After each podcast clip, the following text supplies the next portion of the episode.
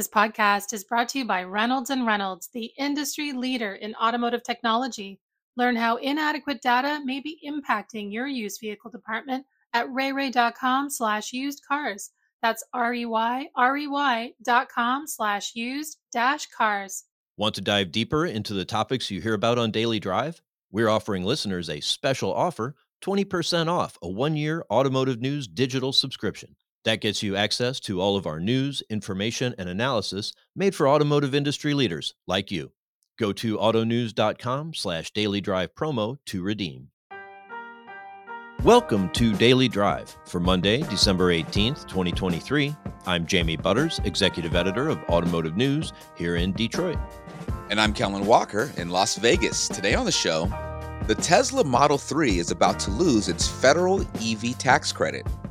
U.S. Steel will sell to Japan's Nippon Steel, and the top U.S. auto safety regulator is stepping down. Plus, we'll look back at the UAW's historic year and what's coming for the union in 2024. A lot of what they got, I think, can be credited to the union's aggressiveness. I don't think there is anything on the table that they possibly could have gotten that they backed off of. Let's run through all the news you need to know to keep up in the auto industry. The Tesla sedan that sparked a consumer craze comparable to the iPhone will lose the federal $7,500 EV tax credit on January 1st. That's when battery sourcing rules tighten under the Inflation Reduction Act. The Model 3 is Tesla's least expensive vehicle. Analysts say the loss of the tax break will likely put additional downward pressure on sales for the compact sedan. That could push the EV maker to further cut prices in the U.S. Tesla has confirmed the loss of the Model 3 tax incentive on its website. It says the Model 3 performance trim level will still get the credit. Tesla did not explain why the base and long range Model 3 trim levels are losing the incentive, the company sources batteries in the US in partnership with Panasonic, but also imports battery cells from outside the US. All Model 3 trim levels are still eligible for the $7,500 credit when leased. Japan's Nippon Steel says it plans to buy U.S. Steel in a deal worth about $15 billion, including debt.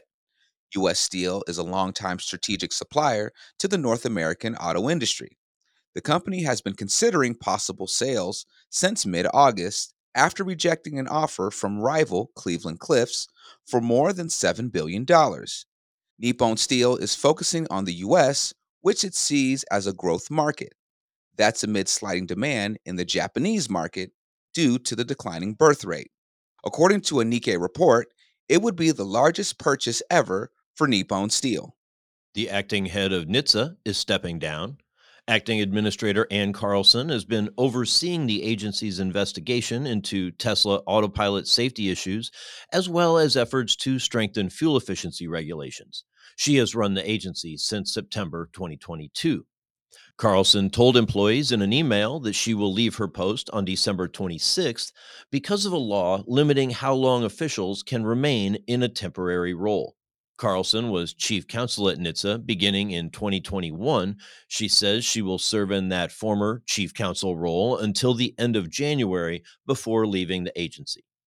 NHTSA Deputy Administrator Sophie Shulman will serve as acting administrator. Shulman was previously Deputy Chief of Staff for Policy at the Transportation Department and has also served at the Department of Energy, Office of Management and Budget, and the White House Domestic Policy Council. And self driving technology company May Mobility says it will begin driverless service Monday at one of its flagship locations. The company says its autonomous Toyota Sienna minivans will ferry select residents of a retirement community in Sun City, Arizona, along public roads. Residents must first be approved to join the company's early rider program before accessing the service removing human backups, constitutes a big milestone for May Mobility. The startup was founded in 2017 and is backed by Toyota. And those are today's headlines. Jamie, most Tesla Model 3s won't qualify for the $7,500 EV tax credit beginning in January, but will be eligible if leased. Is this when we see an instant rise in leased Model 3s, especially since EVs aren't holding value? Would leasing one be the smarter move for consumers? Leasing is clearly beneficial for consumers because they don't have to worry about it. They can make sure they get the $7,500 all up front. The bigger problem is the risk that it puts on the companies, on the finance companies. When the company leases out a vehicle, they're promising to buy it back at a set price, you know, three years down the road. You look at the way EV prices are falling, it could be very easy to uh, misestimate to make an error in in those projections end up having to pay you know five thousand maybe even ten thousand dollars more uh, to buy back the off lease vehicles than they are worth and that can get really costly in a hurry. So a lot of times you see companies they they really don't want to lease uh, more than you know 30% or so i think some are going to push it farther than that with the ev tax credits the way they're structured I think there's going to be some limits there. So it'll be a real test. So is this when Tesla cuts prices again? Would that make more sense? It's very possible. Uh, depends, of course, on their profitability and their other demand around the rest of the world.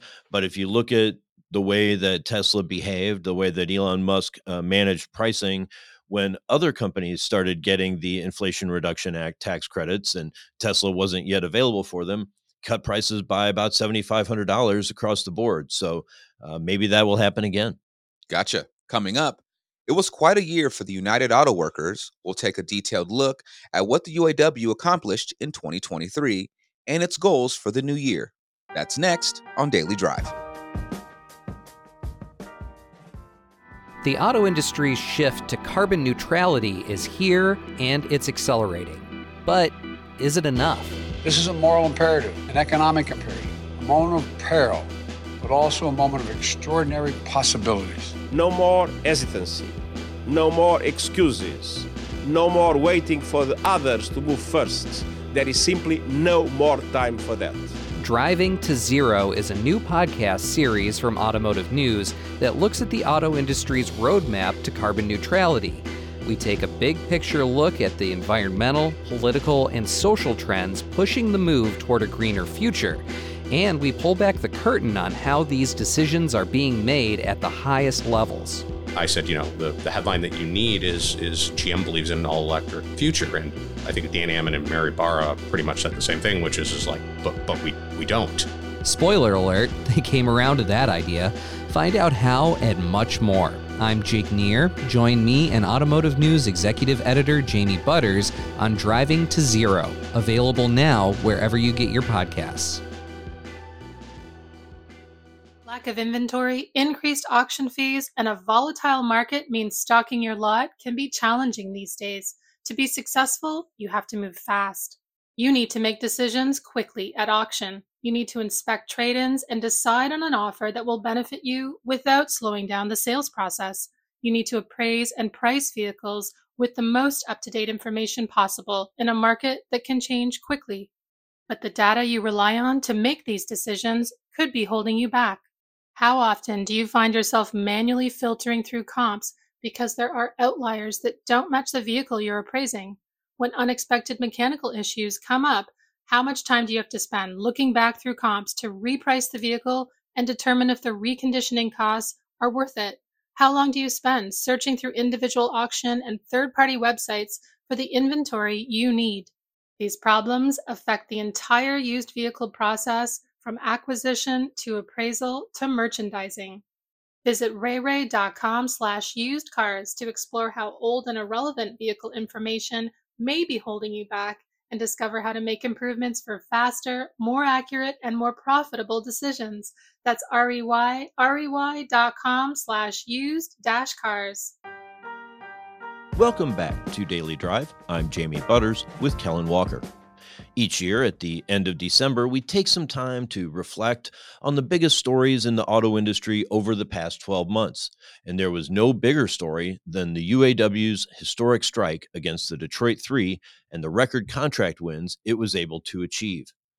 Michael Martinez worked tirelessly throughout the year to bring us the latest news about the UAW on the pages of Automotive News, on our website, autonews.com, and right here on Daily Drive. He kicks off our series of year end conversations with a look at all things UAW in 2023 and what's ahead in 2024. We spoke at Automotive News headquarters in Detroit. Mike Martinez, welcome back to Daily Drive. Thanks for having me.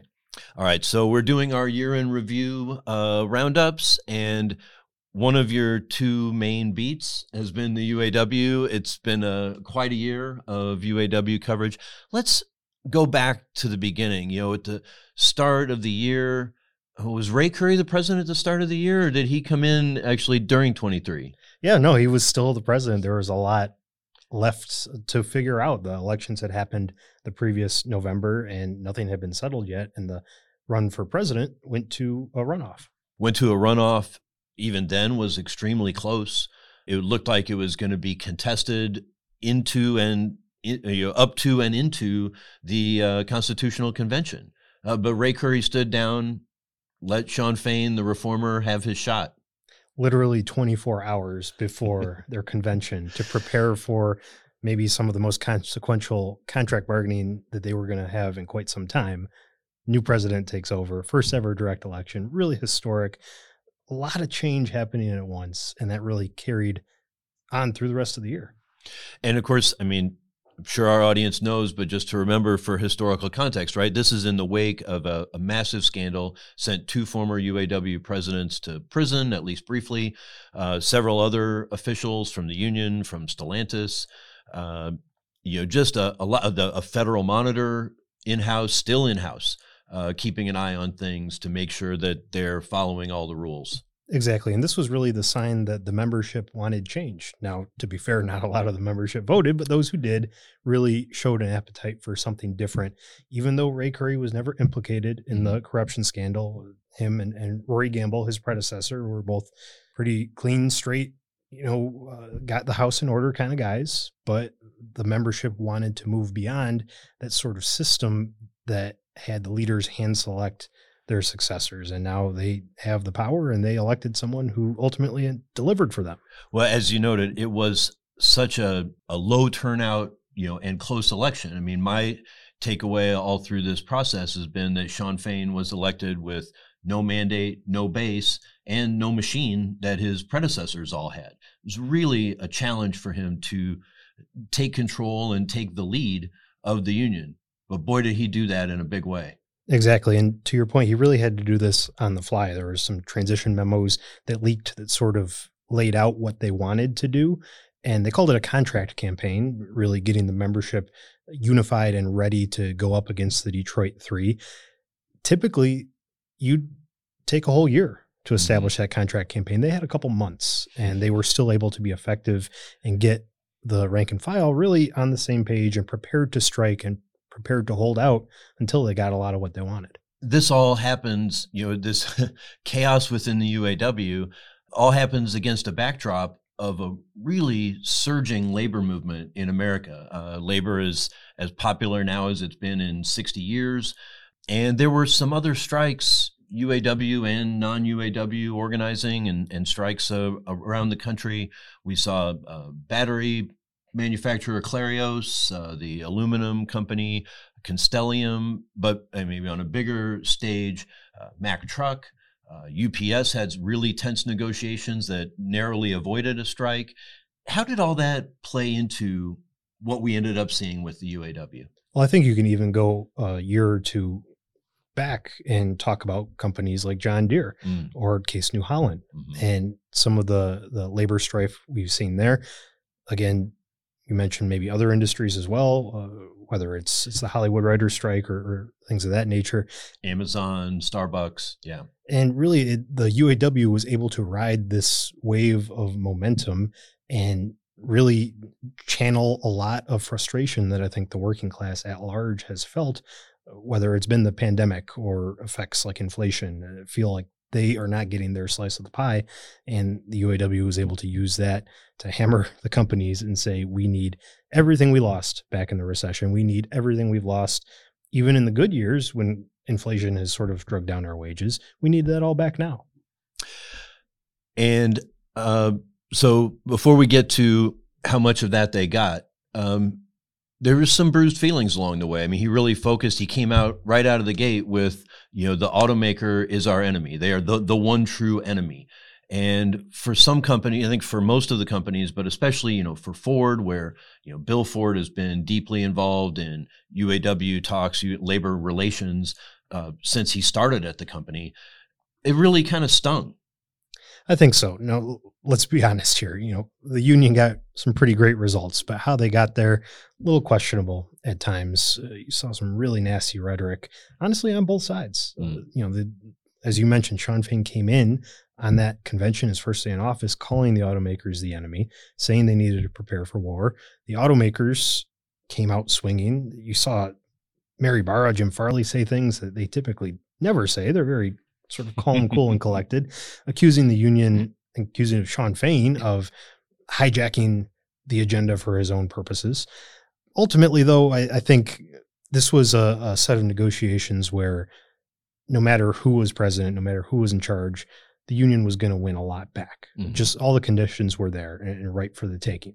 But because of the aggressiveness that the union showed and the different tactics mm-hmm. they had in terms of their strike and their messaging, I think they won a lot more than they otherwise would have. You know, it was interesting. Uh, there was all this hostile rhetoric and and hurt feelings on both sides, but the way they did this strike, uh, marked labeled as a, a stand-up strike to echo the sit-down strike from the sit-down strikes from the 30s, but they really were less damaging economically than even the strike against GM four years earlier. For sure. I think each of the automakers has said the strike cost them around a billion bucks, give or take a couple hundred million. uh, in 2019, it cost GM three billion, mm-hmm. right? And these strikes lasted longer than the strike against GM. So at the end of the day, if you're the companies, this was not as bad as it could have been. Mm-hmm. Yeah, you gave up a lot more, but if you would have continued to hold out, you know, the union wasn't going to crack anytime soon, and that strike would have added up. So at the end of the day, it was a cost benefit analysis. Hey, we give them the raises they want. We add, throw in a couple more percentages here and there. And finally, we can end this and move forward. I mean, there were some pretty extreme asks up front, like a four day work week and 42% raises, but they still got 25% in, you know, like nominal raises, which are going to compound. And then there's the cost of living adjustments, very rich contracts really life changing contracts. I don't think that's hyperbole to say, especially for a lot of the younger, newer workers who were making really as low as 16 bucks an hour. Mm-hmm. And now, you know, at the end of this deal in 2028, those same workers could be up into the 40s uh, in the hourly rate. So a lot of what they got I think can be credited to to the union's aggressiveness. I don't think there is anything on the table that they possibly could have gotten that they backed off of. The, some of the things you mentioned that they didn't get were just so pie in the sky. I don't Defined think was, benefit pensions was the other big one. Was never going to happen under any circumstance. Mm-hmm. So, and maybe they could have used that as leverage and say, okay, well, all right, we'll we'll drop that, but give us a couple more in the percentage raise. So, we come to the end, and then there's not. I mean, there's peace, there's detente at least, um, but not really a kumbaya moment between the union and the automakers. There's still calling each other enemies. Well, I think in 2024 here and moving forward, it's going to be really interesting to see how this relationship evolves because the union's already moving on to its next phase, which it wants to parlay these contract wins into organizational wins and bring in a lot of the non-union companies to grow its base. And, and it's saying Ford, GM, and Stellantis have always opposed that. They want it to be the union workforce against the non-union companies. And now Shawn Fain's saying, hey, wait, these are going to be our future members. We're not going to go with you to be against them. We're going to try to bring them in the fold too.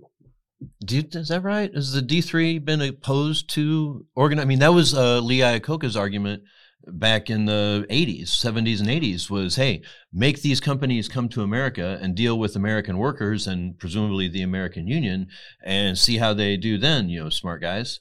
Well, this was again a sign of that animosity during the talks because Bill Ford came out there and in one of his speeches he said, "Listen, this should be not Ford versus the UAW. This should be Ford and the UAW versus everybody else who's trying to steal our market share." Mm-hmm. And Shawn Fain shot back, "Eh, not anymore." right. So, what do we think? What's the outlook for the UAW to organize Tesla or Toyota or Honda? It's going to be a really steep hill to climb. The union has tried for decades to organize the American South and tried to organize Tesla in California. And aside from some victories, Freightliner, Daimler trucks here and there, it's almost exclusively failed when you think about multiple attempts at Volkswagen, multiple attempts at Nissan. It, just hasn't happened for a variety of factors. I don't know if they can overcome everything that's doomed them in the past, but arguably they have maybe their best shot than they've had in quite some time, given the overall sentiment mm-hmm. for unions, given the friend they have in the White House. This could be the right time to strike. Of course, we've seen a lot of those automakers offer uh, or just grant their employees pretty significant wage increases comparable to the 10, 11, 12% that uh, UAW and Unifor workers are getting this year. And I guess we'll see how closely they track in the in the future. It's going to be fascinating to watch every single play by play of how this happens because the automakers are doing this to stop unionization. Now Shawn Fain's going to come out and he'll have his response and we'll see we'll see that that dance that they do. The union um, and it sort of gets into the politics. And you mentioned Joe Biden, right? It's like uh, usually Democrats and unions are kind of on the same side, at least in terms of uh, labor versus capital, labor versus management, uh, but not always on the environment because the union's uh, financial health comes from selling big trucks and SUVs that make a lot of money, the same as the companies that employ them. And of course, we have an administration that's really trying to push EVs and fuel economy. Uh, how does that tension play out? Well, it seems like they're trying to get on the same page. I think even Shawn Fain's predecessors have said, yeah, we're a little concerned about the potential job losses from EVs, about the whole question of demand for that kind of product, but we're on board as long as we can make them good union paying jobs. And Shawn Fain's largely taken that same stance. He's rebranded it as he's often done with a lot of things since he's been in office. He calls it a just transition. He wants the transition to this green economy to benefit the working class. And he's had discussions with President Biden and his administration to make sure that happens. Step one is starting to get that work under that master agreement at the same pay rates as some of these gasoline powered assembly plants and powertrain plants. And we're starting to see that because of these contract deals we mentioned Joe Biden. One of the other things that was just so historic about this year and these talks was Joe Biden showing up at a picket line to speak to the UAW. I mean, it's pretty rare for presidents to get involved. Usually, if they get involved at all in a labor dispute, it's just to encourage the leaders to come together and and find a solution, not choosing sides and kind of rooting for labor against the companies. Again, I think this was another instance where you have to credit Shawn Fain and the union's aggressiveness because he's withhold withheld his endorsement of Joe Biden. And he said, listen, we need people that are going to stand up for us. And he almost bullied the president in a way into joining that picket line and to stating his support for the union's cause for those significant raises. And by the way, for organizing all the other non union plants. I don't think you would have gotten that show of support if the union just would have gone the traditional route, sort of rubber stamp endorsement for the Democrat and move on. Michael Martinez, staff reporter here at Automotive News, covers UAW, and I guess you'll keep covering them next year. And the year after that. Thanks, Jamie. Thanks, Mike. That's Daily Drive for today. I'm Jamie Butters. And I'm Kellen Walker. Thanks to Automotive News coordinating producer Jake Neher, as well as our own Lawrence Iliff and Pete Bigelow for their reporting for today's podcast. You can get the latest news on UAW organizing efforts, EV tax credits, and everything happening in the auto industry at autonews.com. Come back tomorrow for another conversation with our own Michael Martinez about the year Ford had in 2023. Arguably, they haven't really improved much in terms of those quality woes. They continue to lead or be near the top of the industry in terms of recalls. Warranty costs continue to hurt their quarterly results, but they are making money. If you enjoy the podcast, remember to like, leave a review, and subscribe so you never miss an episode.